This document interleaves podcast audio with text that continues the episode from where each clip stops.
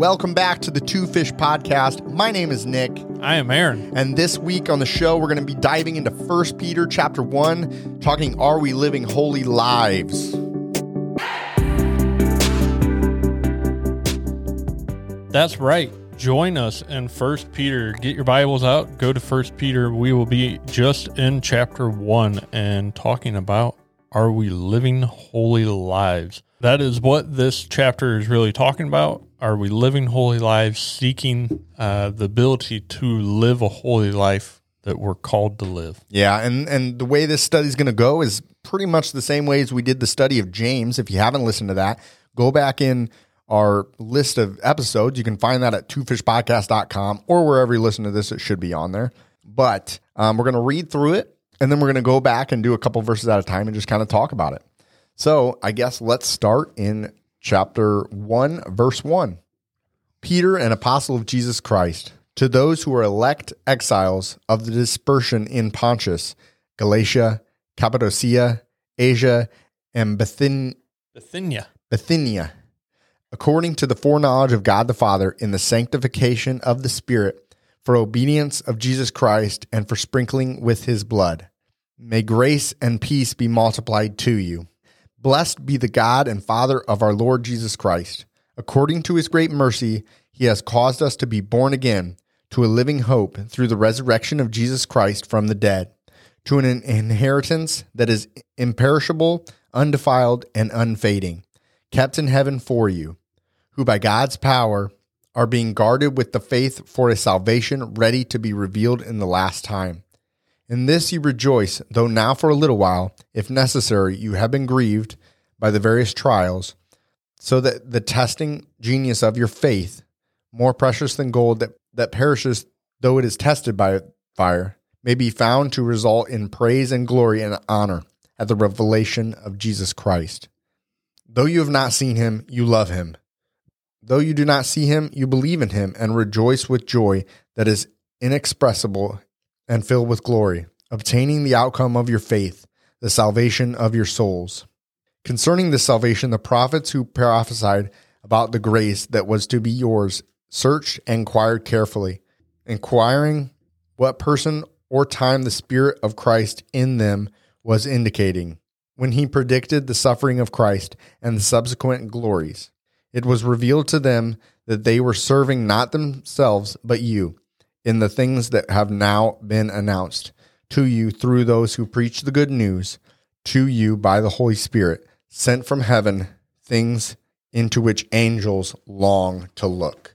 Verse 13 Therefore, with minds that are alert and fully sober, set your hope on the grace to be brought to you when Jesus Christ is revealed at his coming. As obedient children, do not conform to the evil desires you had when you lived in ignorance. But just as he who called you is holy, so be holy in all you do. For it is written, Be holy because I am holy. Since you call on the Father who judges each person's work impartially, live out your time as foreigners here in reverent fear. For you know that it is that it was not with perishable things such as silver or gold that you were redeemed from the empty way of life handed down to you from your ancestors, but with the precious blood of Christ, a lamb without blemish or defect. He was chosen before the creation of the world, but was revealed in these last times for your sake. Through him you believe in God, who raised him from the dead and glorified him. And so your faith and your hope are in God. Now that you have purified yourselves by obeying the truth, so that you have sincere love for each other, love one another deeply from the heart. For you have been born again, not of perishable seed, but of imperishable, through the living and enduring word of God. For all people are like grass, and all their glory is like the flowers of the field. The grass withers and the flowers fall, but the word of the Lord endures forever. And this is the word that was preached to you. Nice. There we go. Chapter one is in the books. Um, let's just start off, I guess, at the beginning. Um, the first two verses are basically Peter introducing himself. Um, he's an apostle of Jesus Christ, and he's writing this letter, um, First Peter, and he writes then Second Peter. And just as I guess background at the beginning, he wrote this around 64 AD, and the reason of that importance is during that time, that is when Nero, the emperor of Rome, is going hardcore persecution against the Christians that are in that area. It's said that he lit Rome on fire because he wanted to rebuild Rome and make it updated. He lit it on fire and let it burn down. I guess it burned for like six or seven days, and he did nothing to stop the fires. And then he turned around and blamed the Christians on it. And so when he's going to talk about trials here in First Peter and he's going to talk about persecution, that's because they're being persecuted. And I like at the very beginning here, he says, to the elect exiles of the dispersion. And I think he's talking, he could be talking to Jews, he could be talking to Gentiles, but they're dispersed. They're like running for fear of persecution because Nero is literally taking, I, get, I don't know if you knew this, Aaron, the, the term Roman candles. Do you know where that comes from? No. During this time, Nero would collect Christians, he would tar them, and then for parties outside in his gardens, he would light Christians on fire for light to light up the courtyard. And they call that Roman. That's where the term Roman candles comes from. He was a, he was a pretty extreme dude, and so this is the kind of persecution. Sometimes we talk about being persecuted here as Christians, especially in America. That's laughable because none of us are being persecuted like Peter is writing here. And so in the beginning, what he's doing is he's saying, okay, to everyone who's been who's running away and hiding and all that stuff, he's saying, Hey, I'm Peter. I'm writing to you. My grace and peace be multiplied to you. So the first couple of intro- verses are an introduction. And so that's just kind of some history as to where we're sitting in time here when he writes this. Um, verse 3 Blessed be the God and Father of our Lord Jesus Christ, according to his great mercy. He has caused us to be born again to a living hope through the resurrection of Jesus Christ, to an inheritance that is imperishable, undefiled, and unfading, kept in heaven for you, who by God's power are being guarded with faith for a salvation ready to be revealed in the last time. So, those couple verses there, I mean, what I'm getting out of this when I read it, the very first thing right off the bat, he says, Hey, I'm Peter. Blessed be the God and Father, our Lord Jesus Christ. Before anything, he goes into blessing God, to thanking God, to praising God. Like that's his first go to. He doesn't need to do that. They're being literally being persecuted. And he's saying, hey, first and foremost, blessings to God. Yeah. And we're, we're told to pray that way. Give thanks first and then ask for whatever you think you need. So that that's really powerful. That and I think that's how Peter opens up a lot of his letters or a lot of the even a lot of the other apostles. That's how they op- that's how the beginning of the letter was. It was always pointing to God right away. I think we struggle with that now. We've we've dumbed that down. Yeah, we've dumbed it down. Yeah. We we immediately go to what I need, which is a a pride issue and a self-centered focus. Turning God into a genie. Yeah. Um, according to his great mercy, it says we've been born again. That's that's you know pointing to our salvation through the resurrection of Jesus Christ. So there again, reiterating the fact in his letter to these to these early Christians, Jesus was resurrected. Whatever may have been said since then, maybe false teachers are starting to get in the church. Some of the books talk about that. He was resurrected. Jesus was resurrected, and that is the reason we have an inheritance in the future. Uh, verse four, it says it's an inheritance that is imperishable and undefiled. Like most of the inheritances you think of nowadays are not like that. It's either money or worldly assets, but that can all go away in a second. Yeah, those are all worldly things that we, and I think we'll get into that a little further down here, that we, we shouldn't hang on to and we shouldn't put them on such a pedestal. Uh, one thing I like here, verse 5 who through your faith are shielded by God's power until the coming of salvation that is ready to be revealed in the last time. So that kind of takes me back to the armor of God. Mm. God is the the shield of faith, right? We yeah. got to have that shield, and that that is God. We, faith in what God is going to do. He's going to protect you from the fiery arrows of the en- enemy, but you got to have that hope in Him. I think that's part of what Peter's pointing to here is having that that hope in God and knowing what He's going to do, even in a time of persecution, which would be a time of trial. I, I like that. Again, Aaron and I read from two different versions of the Bible. I didn't think of it like that because my Bible doesn't say that. Mine says God's power are being guarded through faith for a salvation ready to be revealed. So he's guard. It's like he's got it in heaven and he's guarding it for you. He's holding it for you. And I like both of those interpretations of reading through it. And that's that's one of the reasons we love doing these Bible studies is we can talk through it together. But mine says guarded. It's like it's like he's holding it up there and he's guarding it for us. Because Lord knows if I had it here on earth, I'd probably lose it. That's just me. Like I don't know how many things I've lost over right. the years that could have been important, but I just misplaced them. No, God's holding on to it. God's guarding it. God's using a shield, like you talked about with the arrows. He, it's going to be there. He's holding on to it. We've accepted his salvation, and it's going to be there waiting for, it says, the last time. Verse 6 In this you rejoice, though now for a little while, if necessary, you have been grieved by various trials, so that the tested genius of your faith, more precious than gold that purifies through it, though it is tested by fire, may be found to result in praise and glory and honor at the revelation of Jesus Christ. So, this is an area that when we were studying this, Nick and I were discussing, and this is where I kind of got hung up. We are to expect this section, which is telling us we're going to have trials, and we should rejoice in that because it's going to refine us. It's like refining gold. And what happens with gold to get the pure gold, you end up throwing it in a fire and burning off the impurities. That is what Peter is telling us right here. You should expect trials. Yeah. You should have trials in your life, but you should be using the wisdom and knowledge of God to get through those trials so you come out on the other side pure, more yeah. holy.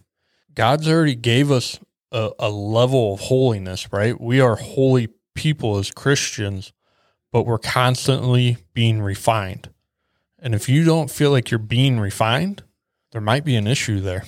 I like the way you said that. The the expectation of trials. Um, I I love Christians, especially new Christians. I think think that oh, I became a Christian now. Life's going to be good. Life's going to be easy. But it's actually quite the opposite. It's quite the opposite. I mean, you think of Paul, the Apostle Paul, used to be Saul. God met him on the road to Damascus. The rest of his life, he was in and out of prison, being beaten, being tortured, being homeless, walking around, like always constantly wondering, wandering. You look at Peter. Uh, Peter was the same way. He denied. He was thrown in prison. He spoke. He was thrown in prison. Like these apostles, all but John were martyred. All the apostles, except for John, were martyred for their faith because of their faith. Right being a Christian isn't going to be easy. It's not going to be a cakewalk. It shouldn't be a cakewalk. It, the way I read this is it, it shouldn't be easy because you should be refining yourself. Yeah. And I think if it is, like you said, maybe something's wrong. But also, I think culturally here in America, at least in the past years, it's been looked upon as an okay thing. But other countries, it's not and they are being persecuted. And I think probably eventually that's going to come over here too in America. We're going to be actually persecuted for being Christians. But in that, we should rejoice. That sounds so weird to say, but in this, rejoice. In that moment, there's going to be a correction. We're going to get refined as Christians in America. So maybe just a little bit of a wake up call here that, hey, we shouldn't be living so comfortably. Don't always sit in your comfort Get out of your comfort zones. Yeah, that's good. Verse 8 Though you have not seen him, you love him. Though you do not see him, you believe in him and rejoice what, with joy that is inexpressible and filled with glory, obtaining the outcome of your faith, the salvation of your souls. There he's talking about faith. You know, a lot of times it's hard to believe in something that you can't feel or touch or is not right in front of you. And he's saying through these trials, you're going to gain the faith that's going to make it easier and maybe that's not the right word, but it's going to be easier because you're going to have grown that faith. You're going to have seen God move in those trials and in your life. And it's going to be easier, though you can't see him, you believe in him. Though you cannot see him, you rejoice with joy that is inexpressible and filled with glory. Like that's that refining. as you go through those trials, your faith is going to build. No, I like that. It's not wrote to us, right? But we can put ourselves in that very easily because we can't see him. We can't put our hands on him like Peter and you know the other apostles could. Like Yeah. he was right there, and we can no longer do that. And that that tangible thing is not there for us, but we can believe in what he did. Verse 10 Concerning this salvation, the prophets who spoke of the grace that was to come to you searched intently and with the greatest care. Verse 11 Trying to find out the time and the circumstances to which the Spirit of Christ in them was pointing when he predicted the suffering of the Messiah and the glories that would follow. Verse 12 It was revealed to them that they were not serving themselves, but you, when they spoke of the things that have now been told you by those who have preached the gospel to you by the Holy Spirit sent from heaven. Even angels long to look into these things. Yeah, I think that goes directly with what you were saying. How, yes, Peter didn't necessarily write this to us here in 2022, but he did kind of because, as he says, the prophets before were always searching for when is the Messiah coming? When is the Messiah coming? And then finally the Messiah comes, and a lot of them didn't even believe it, which is hilarious, not hilarious. But then Peter's saying, they did that for you so that once the Messiah comes, like you, you know, I think Peter's kind of maybe slapping the Pharisees a little bit, saying they've been seeking this all along, right? And they failed at finding the world's greatest thing that that walked, right? But we believe it and we know it through our Holy Spirit. Yeah, I and I think the reason that you we can mock the Pharisees is because of the prophets it says did all this pre-work and that and they should have known when the Messiah when Jesus Christ came they should have known oh man this is exactly what the prophets did and the prophets it says it was revealed to them hey it's not going to be you guys that get to see it you're prophesying this for the future generations and that even includes us you know he's come and we're even in a better position than the Pharisees because we get to look back on the story of his resurrection. And, you know, we have the scriptures that say even how it's going to end in the future. But we get to look at that thing that the prophets didn't get to look at way back when. And it says, even verse 12 even says at the end, the Holy Spirit sent from heaven things which angels even long to look. So angels even long to look at scripture and what we have here that we, the foreknowledge of what Christ is going to do. Verse 13, therefore, preparing your minds for action and being sober minded, set your hope fully on the grace that will be brought to you at the revelation of Jesus Christ.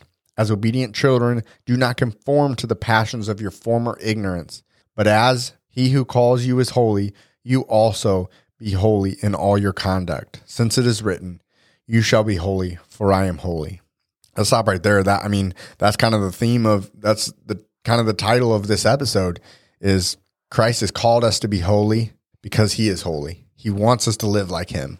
Yeah, and that that's the challenge in there. Are you living a holy life, right? Is your mind fully sober, set on the hope and the grace that is brought to you by Jesus Christ? And I think yours had the word action in there. Like, are Yeah. you putting this into action? This way of holiness. If you're a believer and you've you've had your moment and you've come to Christ and there needs to be action going forward. It's not just showing up on Sunday, sitting in your pew, left section, row five, seat three, Yeah. where Nick Burt always sits, right? It's doing something with it throughout the week.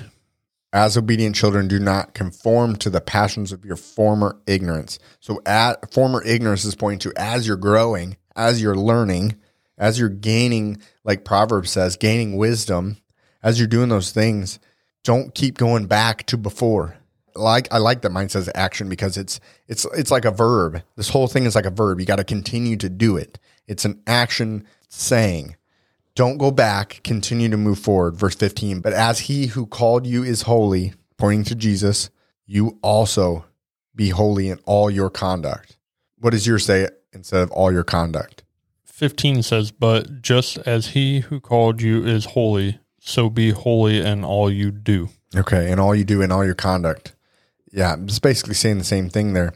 Everything we should be looking ahead towards being better, which is the ultimate, you know, ultimately being holy like him. Yeah, I like I like how yours has conduct there. The word action and conduct in in verse 13 through 16, those two words Yeah. would stick out to me more because how am I conducting my behaviors and what action am I, am I doing? Am I am I doing anything with it? You like it because the ESV is clearly the more superior Is ES, translation. is ESV or die? It's, it's definitely not NIV. oh, that's funny. No, I like NIV too, but this I read in multiple. I'll Yeah. I have another Bible that I read in a lot. It's NLT, and then I don't ever read an ESV, so uh, Well, you get it from me. I get it from you. Verse 17, and if you call on him as Father who judges impartially according to each one's deeds, conduct yourself with fear throughout the time of your exile, knowing that you are ransomed for the futile ways inherited from your forefathers, not with perishable things such as silver or gold, but with the precious blood of Jesus Christ, like the lamb without blemish or spot. Um, I think to me, what that's saying there is the Father, God, who judges impartially according to each one's deeds. He's judging. He's a, he's a just judge.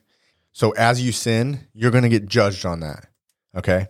As is, without Jesus Christ, he is impartial. When you do something wrong, you're going to reap the consequences of that.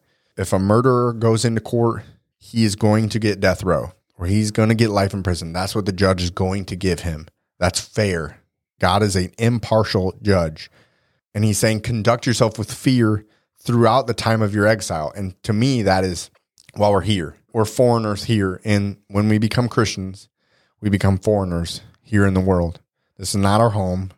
We're in the world, but not of the world. We always say that.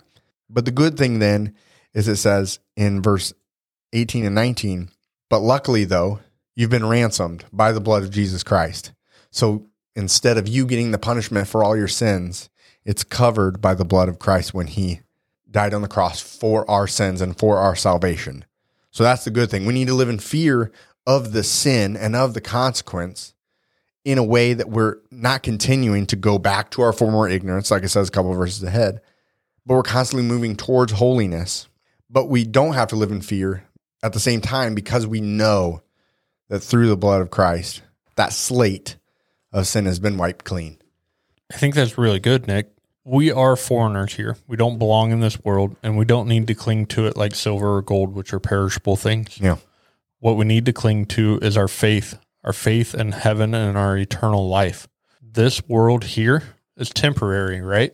But we have what's that example? The long rope, like you can only see a small section of it, but it keeps going on forever. And that is what we need to cling on to Yeah. is our eternal life. This life here is temporary.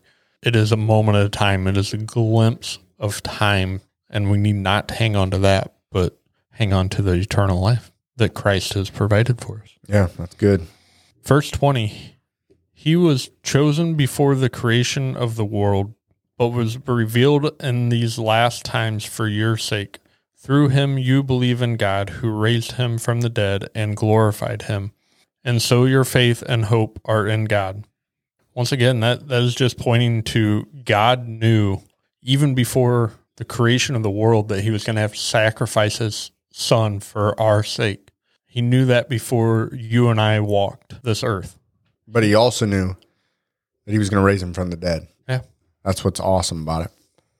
Verse 22 Now that you have purified yourselves by obeying the truth, so that you have sincere love for each other, love one another deeply from the heart.